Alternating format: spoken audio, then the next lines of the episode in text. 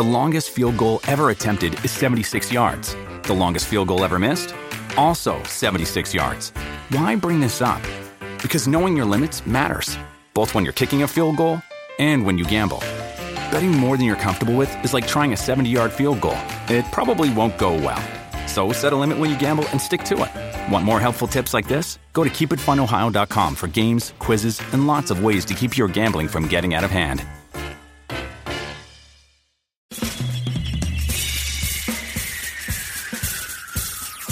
This is The Other Side of Midnight with Frank Morano. They're running a strange program, y'all. Now, here's Frank Morano.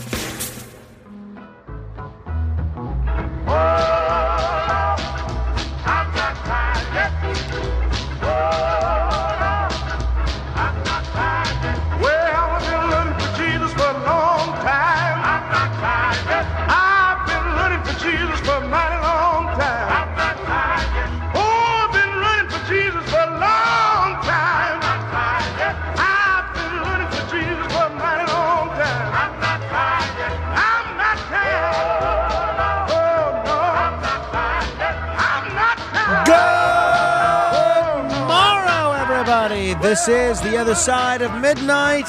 On this day in 1887, the first Groundhog Day was celebrated. Good morrow, everybody. This is the other side of midnight. I'm Frank Morano. On this day in 1887, the first Groundhog Day was celebrated. Good morrow, everybody. This is the other side of midnight. I'm Frank Morano. It was on this day in 1887 when the first Groundhog Day was celebrated. All right, um, just having a little Groundhog Day uh, fun. Uh, obviously, today is Groundhog Day, February 2nd. And uh, this is a big day. It's a big day for people that pay attention to the weather. It's also a big day for anybody that um, is a cinephile and a fan of one of the great comedy films of all time, Groundhog Day, which is now 31 years old. Can you believe it? It's 31 years old. I actually remember seeing it 31 years ago in theaters and it was terrific. I loved it then. I enjoyed it immensely then, and I still enjoy it whenever it's on. My wife makes a point of watching it uh, every Groundhog Day, and one of the things that they've done, uh, which I think is uh, very clever, because it's going to be there are a bunch of channels that are airing it today. Is Frito Lay, the chip brand, will air a series of commercials today to celebrate the film and they have bought a whole bunch of ads that are going to add uh, to air as basically an ad takeover on ABC. That's ABC television, no affiliation with uh, WABC in New York, the radio station that I'm on. I don't know what it is about that picture that makes it so special because is it funny yes absolutely it's funny i mean um, B- bill murray is just an absolute comedic genius and he has a sense of timing that is uh, absolutely without peer What was that again? I'm a god. Your God. I'm a god. I'm not the god. I don't think. Because you survived a car wreck? You folks ready to order? I didn't just survive a wreck. I wasn't just blown up yesterday. I have been stabbed, shot, poisoned, frozen, hung, electrocuted, and burned. Oh, really? And every morning I wake up without a scratch on me, not a dent in the fender. I am an immortal. Special today is blueberry waffles. Three years ago today, we were doing this show, and I was working with two people that had never seen the film Groundhog Day. Can you believe it? Thankfully, both of them are gone, and uh, we have replaced them with better personnel. You've both seen it, right? Yes, I- Okay, I've seen it. Okay. and uh, even you've seen this, right, Matt Place? Yeah, absolutely. Yeah, and Many d- times. did you see it in theaters? No, I did not. Okay, so I remember seeing it in theaters, and I'm not going to, because I know there are people in the audience that have never seen the film, and today is a golden opportunity to see it. If you've not seen the film ever, I almost envy you because you're in for such a treat, and it's going to be on 9,000 places today. You don't have to worry about it not being on streaming or not being on uh, the, your DVD service or whatever the case may be. But, uh, the, you know, I, I am a big fan of pro wrestling and uh, I'm not going to give away any part of the plot in, in the film because it does have its twists and turns.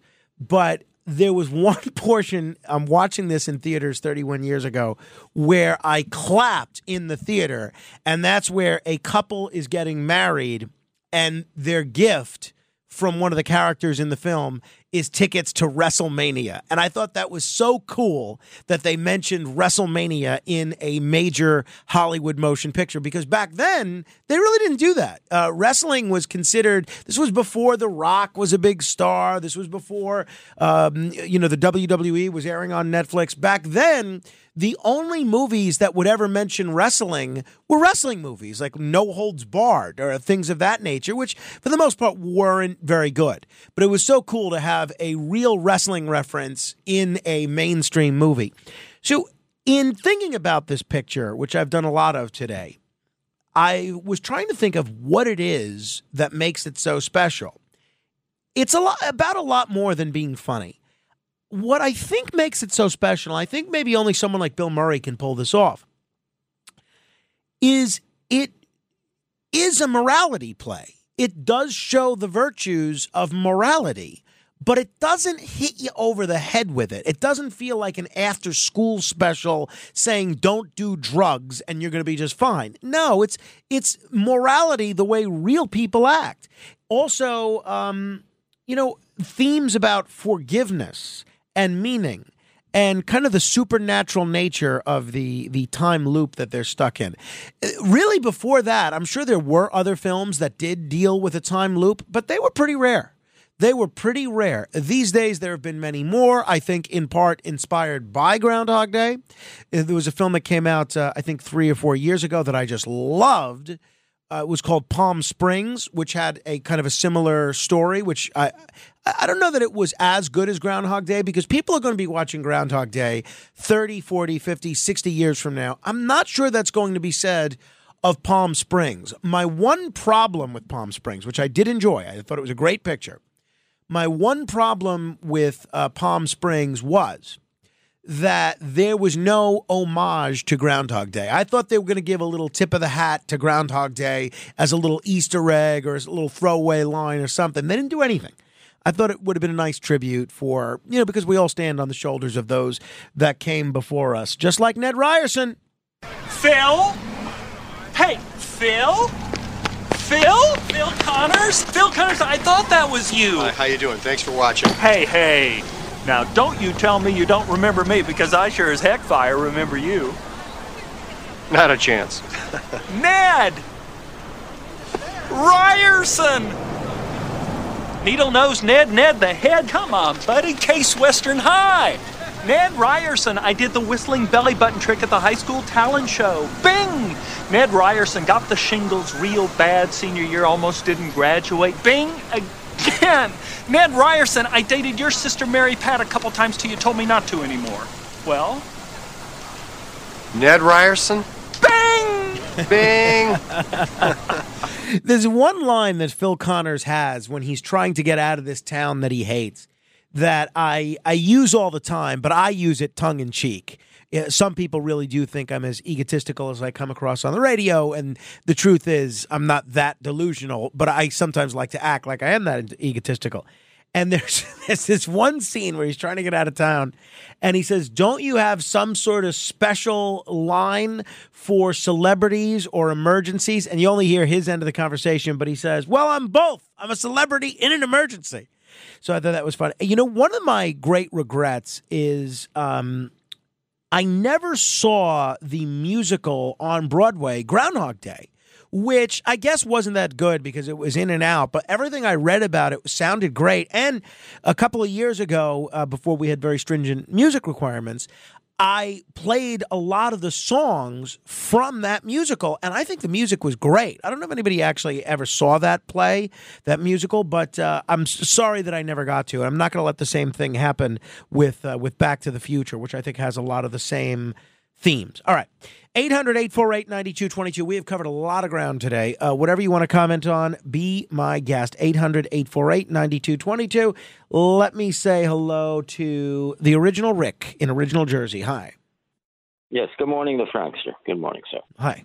About the uh, indigenous thing where they, they want permission now and all that, I think it's counterintuitive to what they've been trying to do all the while.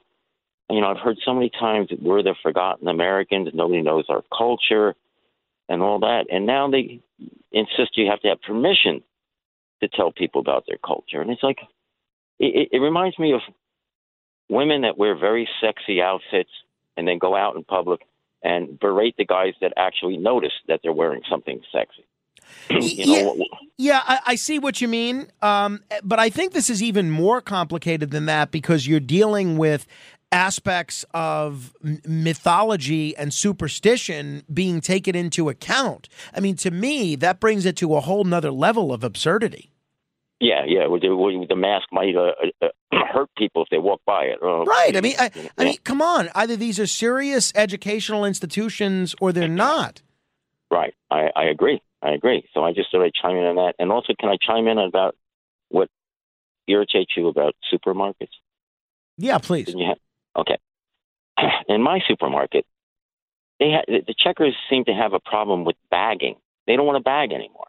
And it's like, I'm already taking the food to the counter, which in the old days, I remember you tell the guy, I want a pound of bacon, I want a box of cereal, and they would get it and bring it there.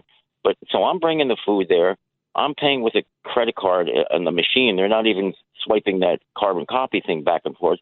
And now they don't want to bag. It's basically, well, what is this? It, it, it's basically not any different than self checkout. I mean, Yeah, all they want to do is just push the thing past the scanner, and it's like, I don't know how to bag. I always ruin my bread. I always, uh, and I don't get paid by the store to do that.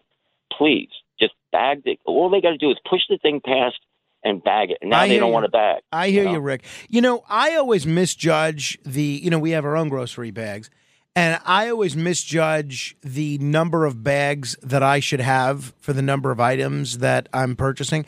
So I always think, oh, you know, two bags should do it. And sure enough, I should have brought four. Or I think, oh, I'm going to learn my lesson this time. I'm going to bring four bags, and w- two would have done it. You know, so I always get, uh, I always get a little, a little screwed up in terms of estimating the amount of bags necessary. 800-848-9222. Hey, you know, it's funny. Um, I don't watch a lot of television, but one show that I always make sure to watch is uh, Smerconish on CNN every Saturday morning at 9 a.m. Eastern. It's the only show on cable news since Tucker Carlson left that I really enjoy. And it's the only show that I find even a little bit different. So, a lot of times on Saturday morning, if I'm up, then my son will want to watch television. And you know, we don't try to we don't let him watch too much television, but you know, we give him we give him a half hour, maybe a day. And on Saturday mornings, if he tries to watch television between 9 and 10 a.m. Eastern, I say, absolutely not, Carmine. We are watching Smerconish. So last night, uh, we had Jeopardy on, and I guess Carmine was unimpressed with Jeopardy. So he said, let's, he had an idea for what we should watch, and he kept saying, let's watch Smerconish. So I kept, uh, I, I started recording him, and then as soon as he saw that he was getting extra attention for that, then he decided to pivot towards a show that he would want to watch more than Smerconish, and started asking for uh, Daniel Tiger. But he had to stick with uh, with Jeopardy anyway. But sure enough, he did specifically ask for Smerconish. Makanis. That's Makanis. Mommy. What do you want to watch? Um, what's the name? Can you take See, he switched from Smerconish to Daniel Tiger after he saw that we were we were thinking of taking his suggestion seriously. Makanis? That's Makanis. Mommy. What do you want to watch? Um, what's the name? Can you take That's Daniel Tiger. That's Daniel Tiger. What's Merconish? Merconish? What's Merconish? What's Merconish? What's Merconish? Clearly, whatever Smerconish is doing to get those younger demos, it's working. Although, you know, I think if uh, if Daniel Tiger had a show on cable news, that might even be more popular with the two year olds. Merconish? uh, apple truck. then he got distracted with an apple truck. All right, 800 848 9222. Pamela is in New Jersey. Hi, Pamela. Hi. Um, the the overall terrifying point of the museum issue is that dictatorial regimes always start out with changing culture and history and erasure of culture. And like Rick said, this could backfire because you, you start letting people without scientific knowledge um, and and facts can change or people will lose interest in it. They'll say, well, you know, the government took that away. Well, then I'm not interested in it anymore. And then with having said that, I know as a as a teenager there was the big thing in um, with the Egyptian um, viewing at the museum, and um, I, I can remember as a kid saying to my parents, you know, I, I really think that's kind of terrible taking mummies out of their burial place and putting them on display. It's kind of you know horrifying. And uh, I know the Elephant Man was taken out of uh, the English Museum. Oh, is that finally. right? I didn't know that. Yeah, yeah. And, you know, I can see that point too, but I do not. My major point here is I do not believe the federal government should be closing down and changing culture. No, this is insane. I mean, this is just insane, Pamela. I mean, it's, it's crazy. I, I, as you seem to indicate, I can understand where people are coming from when it comes to repatriation of human remains. Although, in our last conversation, the last time Elizabeth Weiss was here, she won me over on that front also. But uh, I see absolutely no justification for this. You know what this is going to lead to? This is going to lead to people, as I think Rick said, being less informed about what's going on. This is going to lead to people being dumber about American Indian culture. Hey, you know, one of the uh, three dozen newsletters that I read every day was something called The Messenger.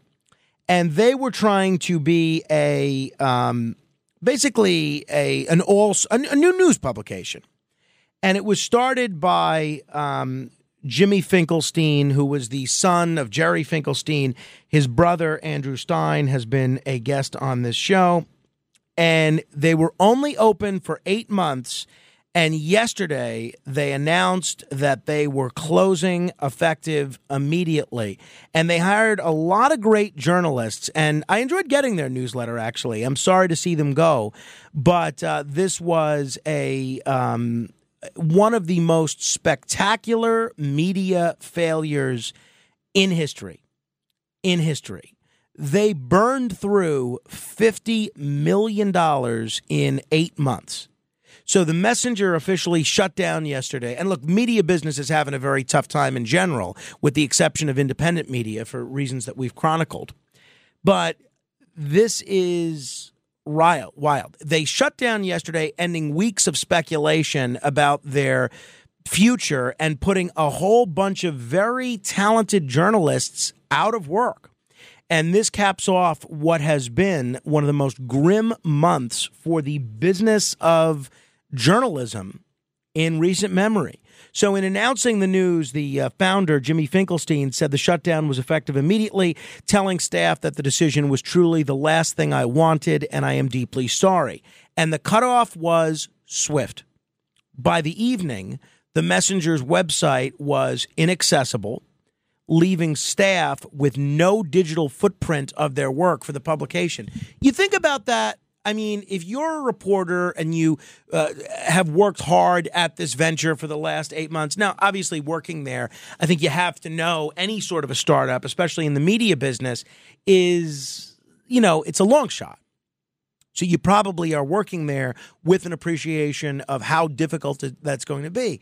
But to work hard on all these stories and then to just have no digital footprint of the work that you did, I feel really bad for these journalists. And several sources told the Daily Beast that in the immediate moments after the news was reported by the New York Times, employees still had not been informed that the messenger was shutting down. Can you imagine that a news outlet is reporting?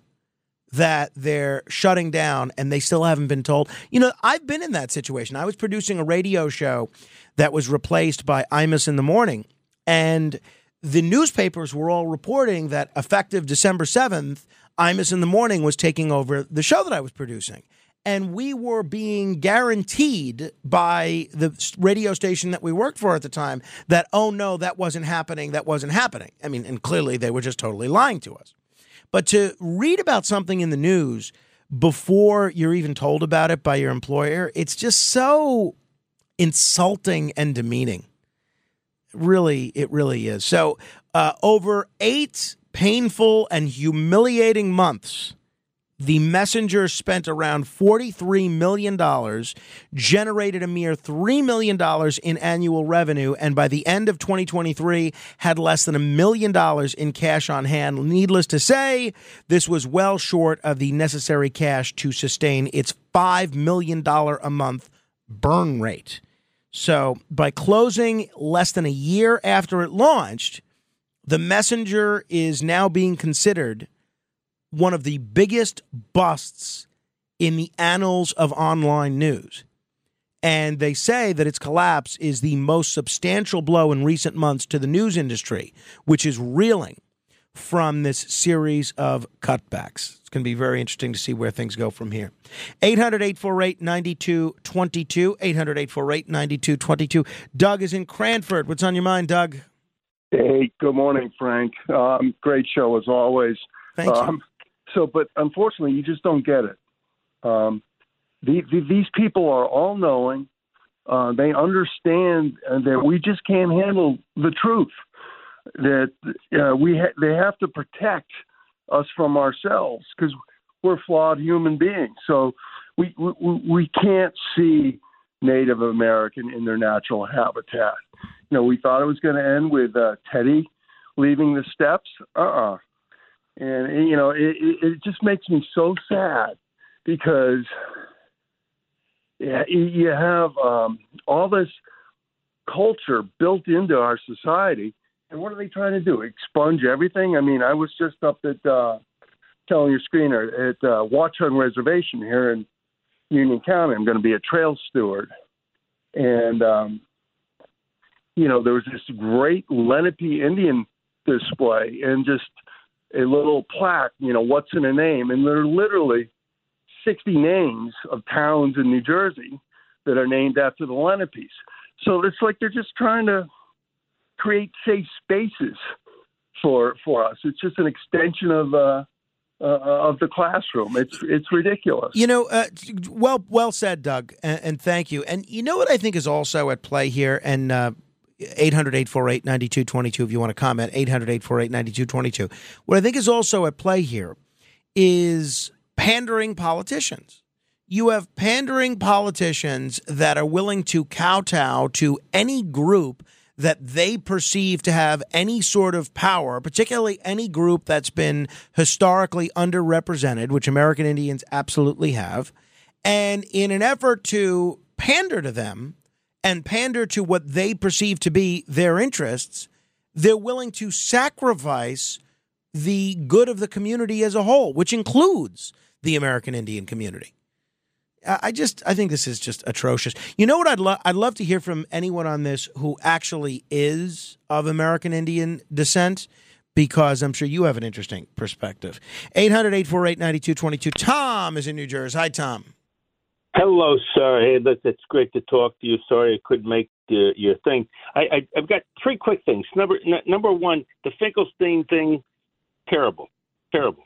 Number two, the, uh, the the Museum of Natural History. You know what? They could have removed all all the, uh, the the parts of the statue out front that they didn't like, and they could have left Teddy. I mean, I mean, Teddy Roosevelt was the reason the museum was That's there. right. That's to right. Remove his statue to remove a statue is just deplorable. Third, and my favorite part is that that uh, Groundhog Day is one of my favorite movies of all time, and and what to me makes the movie really great is that aside from the the the the the, uh, the central characters, you through the movie got to meet all of the peripheral characters again.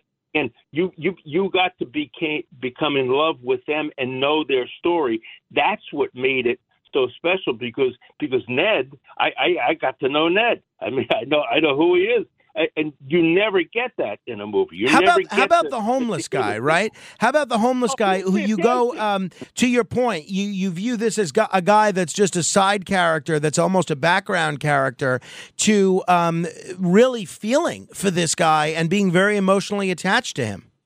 No, in most movies you see him once and it's gone. Here you get you get you get to de- develop a, a relationship with all of these characters, and and so now they now they have to, and also it's very it, it, it, it, it, credit to the people who wrote this movie because because they they now have to develop like thirty or, or fifteen characters, right?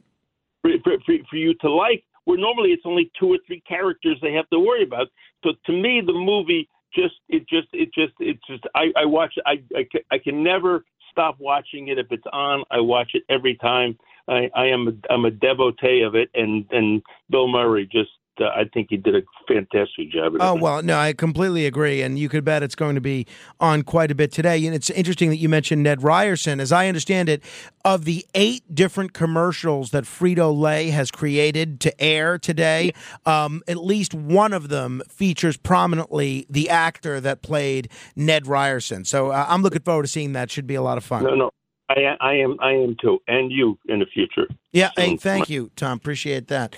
You know, I've met Tom, as he indicated. I didn't realize that was the Tom that I know. But a lot of people believe that Tom eh, actually looks a lot like Harold Ramis, who wrote and produced Groundhog Day. Harold Ramis unfortunately passed away, played uh, Egon in uh, Ghostbusters. But, you know, did he pass away? Here you have Tom, who's a dead ringer for Harold Ramis, calling into a radio show to talk about how much he likes a Harold Ramis movie. Interesting. Interesting. Is this John Burroughs and Elvis Presley all over again? Did Harold Ramis actually fake his own death? Is he now leading an assumed life as Tom from New Jersey? I don't know. Just putting it out there. 800 848 9222. Al is in New York. What's on your mind, Al? Gizmaro Frank. He's mostly alive, mostly alive. Listen, as far as Amer- American Museum of Natural History, they have a lot, a lot of kind of shady, dark uh, things that they've done over the course of a hundred years. I mean, it's a lovely museum, but uh, did you ever see the meteorite when you when you walk in there? There's this huge, it's their signature piece, huge iron. I'm uh, sure I did. You know, when I went there last, I was so focused on not getting stopped because I've been banned that I kind of shuffled my way right in. I, I'm sure I walked past it, but I, I don't, I don't, I can't picture it at the moment. you got to sneak in backwards. Uh, and the the rear entrance, you go slowly backwards. They'll never know that you're coming in. well, what happened was it was called the Cape York meteorite, and in 1897, uh, Robert Peary was working for the museum, was able to get that meteorite out of Greenland, but it was so damn heavy, he had to convince about 10 Inuit uh, Eskimos to help him load it on the boat. They brought it to the Brooklyn Navy Yard. Took so long to try to get it up to the Upper West Side. Well, Wow. did. But to get that thing there, they promised the 10 natives, listen, we'll take care of you for a year, we'll feed you, and on the next expedition, you're all going back, you see your families. Within a year, they were all wiped out, excepting for one, like, eight-year-old boy who kept crying, uh, where's my daddy, where's my daddy? What they ended up doing was they took those bodies and did every kind of study on them, their brains, this or that, never telling that everybody had perished. And when the boy finally found out, uh, guess what? Uh, they told him that uh, there was no bones or anything like that because he wanted to repatriate. Because then somebody finally told him, it was Robert Peary's family or somebody, said, listen, they're holding it. So he was so distraught. He ended up going to New Hampshire. At 18, he died. some kind of uh, you know, the, oh, he died with the influenza of 1918. So that they got blood on their hands because for 100 plus years, none of those bones were ever released where they could be repatriated with the Greenland people. You know, I mean, that's just that and many, many other things. Lovely museum, no, no doubt about it. But like they say, when you make an omelet, you got to break eggs, and they sure did there. Have a great uh, day, great show. Thanks Thank for- you, Al. Appreciate that. Hey, uh, this is one of those Frito Lay commercials that's airing today. Um, and if you, you know, they they paid, I'm sure, a lot of money, and this is very clever on this part. I don't know why they didn't do it last year for the 30th anniversary. There are eight different commercials. Here's one.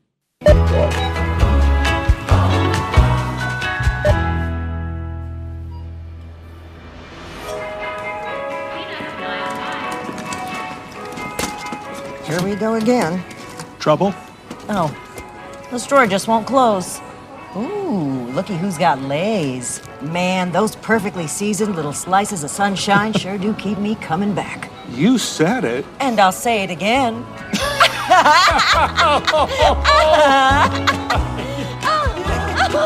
That's kind of clever. Uh, I misses a little something not seeing the visuals. Let's play one more of the versions of the uh, Frito commercial that they're going to play today.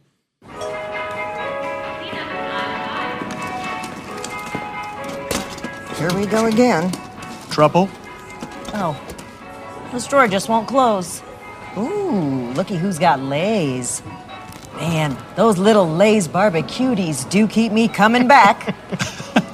You said that already. and I'll say it again. sure. Well, that's pretty clever. Not bad. Not bad. It's good to see Ned Ryerson still getting some uh, some work. All right.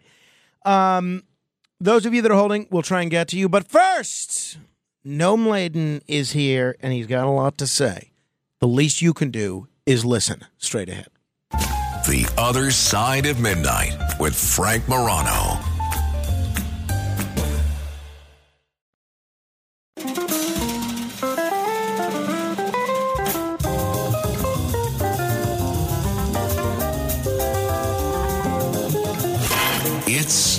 Other Side of Midnight with Frank Morano.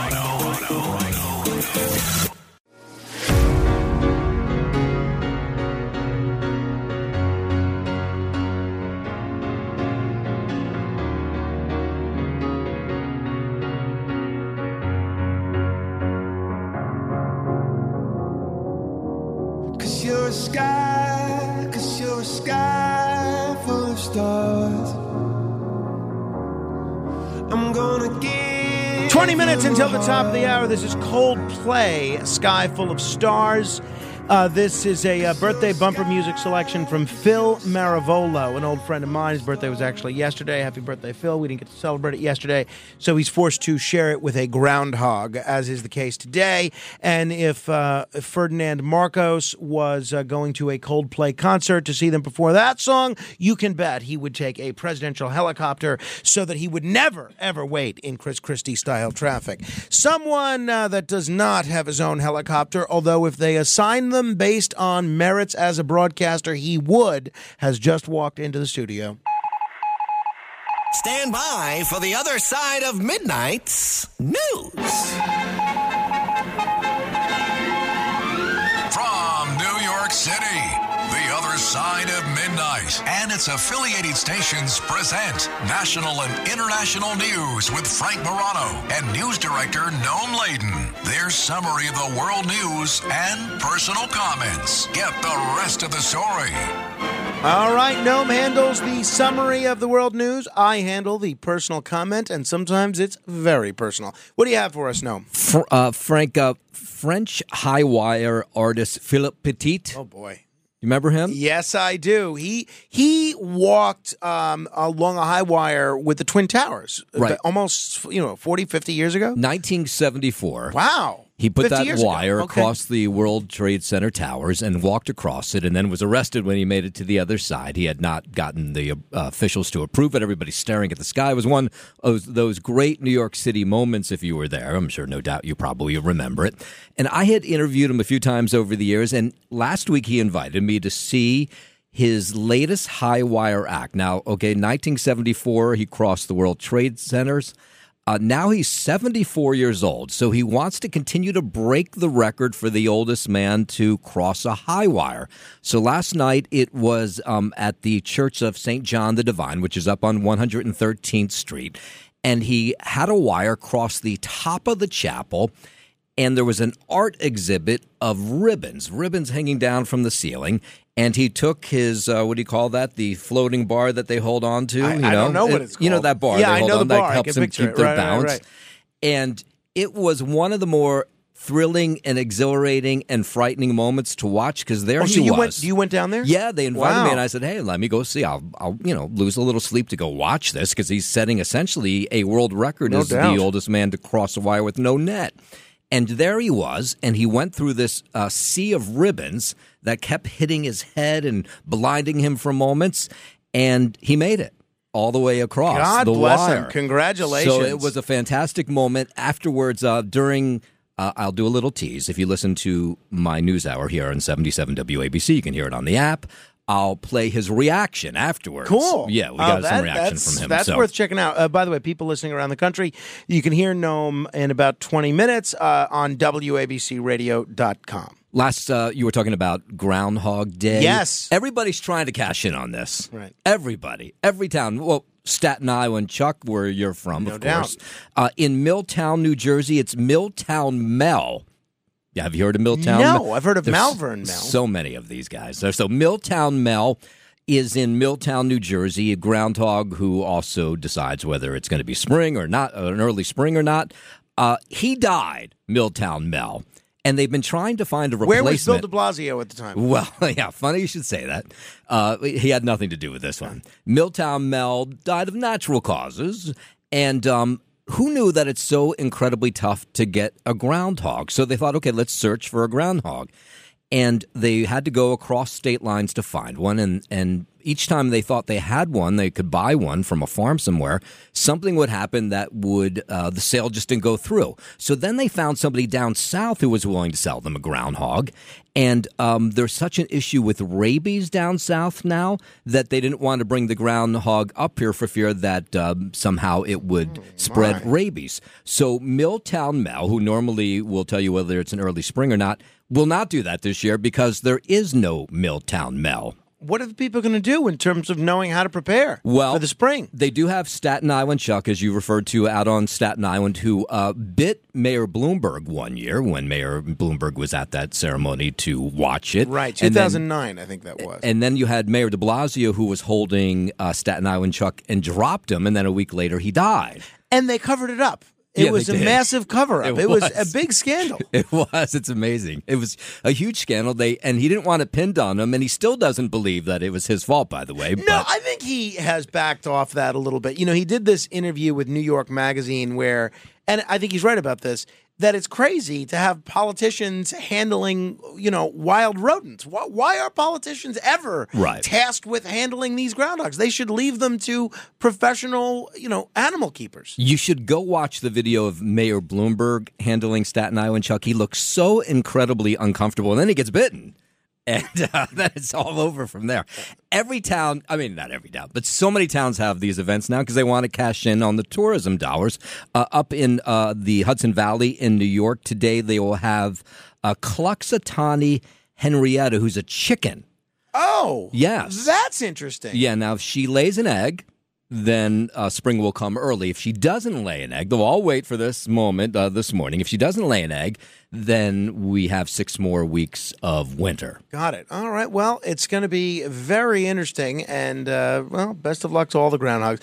I'm not convinced of their accuracy in terms of weather predictions. We went through a whole bunch of animals yesterday that have a much better track record of predicting the weather Right. than these groundhogs do. I mean, nothing against them. It's, it's, but I think we should view this as what it is kind of just a fun ceremonial holiday. And people shouldn't necessarily be packing up their winter clothes based on the say so of Punxsutawney Phil. Yeah, I'm not sure that anybody's ever actually been packing up their clothes based on the will of a groundhog. But my that's neighbor, just me. My neighbor Nick, when when the groundhog, you know, predicted an early spring last year, every day for the rest of the year, shorts. From that point on, was great. wearing shorts outside. right. Good for him. Yeah. Are you one of this crew? Uh, well, you, do you own your house? I mean, with a mortgage, but right, yes. right. But you bought your house. Yes. Well, what has happened, of course, and you've no doubt have noticed across the nation, it's become just almost impossible to get a mortgage to find a house, especially in some big cities and areas. It's just too expensive. People Sure. don't have. They have college loans. Uh, they have all kinds of payments that get in the way of home ownership, and we've seen home ownership go way down over the last couple decades. Uh, you know, it seems like each future generation has a harder time getting a home than the previous one. So Amazon wants to fix that. Oh boy! And they've created a prefab home and this has become quite the rage. Now, they wouldn't tell me how many of these they sold, which makes me think it's not in the thousands. But uh, I did get a communication with a guy named Jeffrey Bryant who scored one of these 16 by 20 foot shelters. And it does come complete with a kitchenette, a living room, a bedroom, and a bathroom. And he told me that he could not believe how easy it was to set this up. So he bought it online. These two huge crates show up at his house uh, just a few days later because he has Prime, right? So Naturally. he's able to get Yep. that. And uh, he sets up this house, and he it's a you know it looks almost like a trailer, but maybe nicer. And he said this is great. Now he's not going to live it. He already owns a house. He's going to use it as an Airbnb. Um, but he says it was he had two or three guys that helped them set it up. Within a number of hours the house was completely set up. Now you have to it takes a little longer to set up the water and that kind of thing.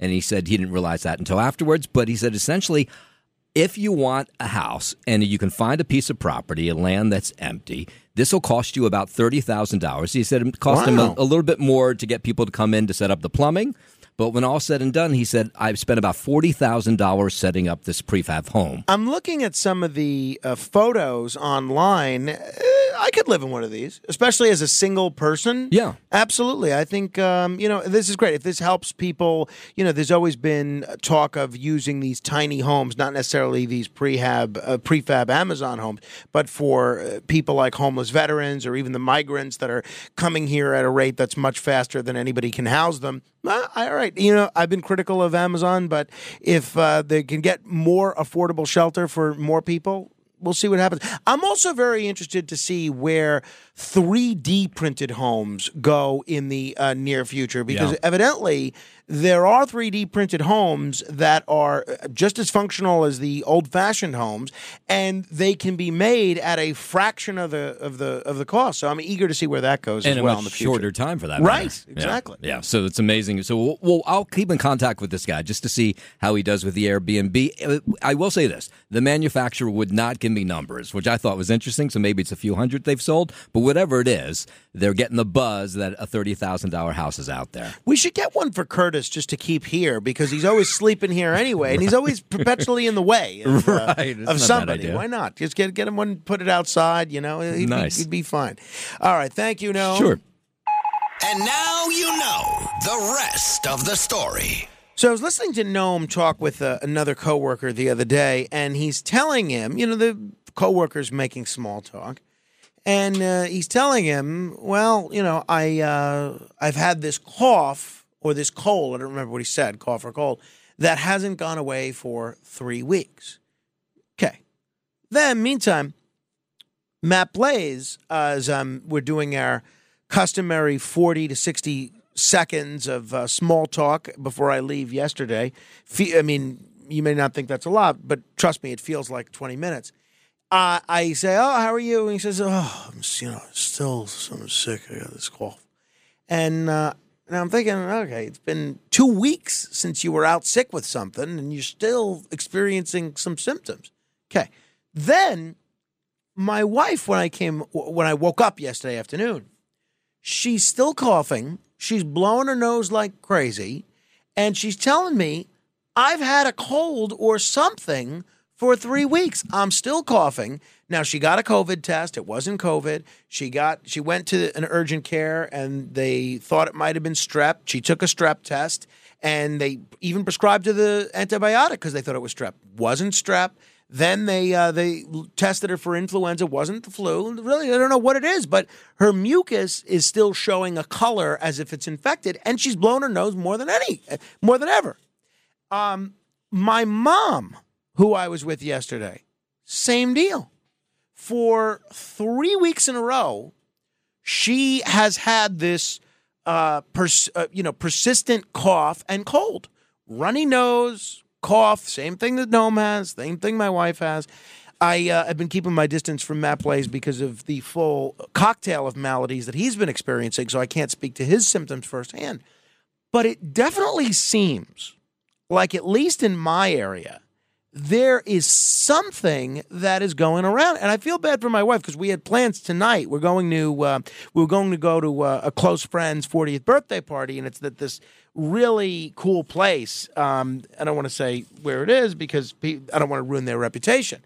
But well, I've never been there. I've read about it. You know, it's the kind of place that you read about because of the types of people that go there, and it's the kind of place and the kind of party, given who's going to be attending, that I know my wife would have a good time. And so we were looking forward to going. And it's one of my closer friends. In fact, it's the fella that invited me to the Super Bowl. And I, um, I, I'm, she said, "Look, if I feel this bad tomorrow, I'm not going. You're going to have to go by yourself or or find a uh, you know a replacement." So I, I mean, which I have no problem going to a party by myself or getting a you know a substitute wife for the evening, but I just feel bad that she's experiencing this thing, and I am wondering. Maybe you're going to think I'm crazy, but I think having everybody locked up for a year and masked and not interacting with everybody, and I know it's two or three years ago, it's three years ago, really. Actually, no, it's close to four years ago. I really think that that wreaked havoc on everybody's immune system. I really do. And you know and you know what p- part of the reason that I base that on is do you know how many days I worked from home during COVID? Zero. Zero. I think um, I had a COVID exposure and they had me do the show from home one day. Other than that, I came in every single day during COVID, not only at this company, but at the previous company that I worked at.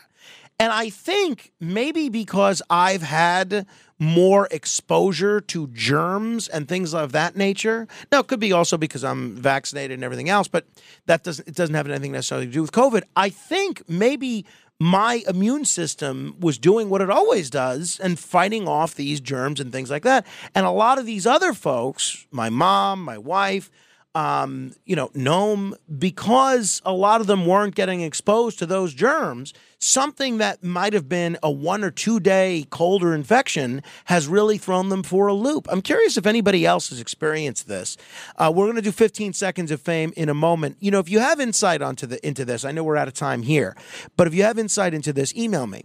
Frank.Morano at redappleaudionetworks.com. That's Frank.M-O-R-A-N-O at redappleaudionetworks.com. 15 seconds of fame where you get to comment on whenever you like for 15 seconds. 800-848-9222. Straight ahead. The other side of midnight.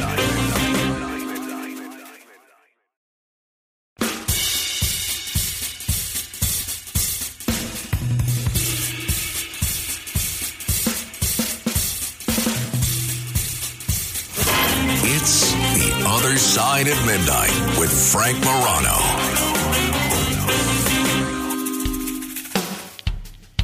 So I'm getting all these messages on Facebook and uh, via text of people all saying the same thing that they've experienced what I'll call long cold. You've heard of long COVID? These people are experiencing long cold. Paul Gambino, coughed for three weeks. Uh, Joe from Ronkonkoma, not only him but his children, coughed for three weeks. I don't think this is normal. Now maybe it is.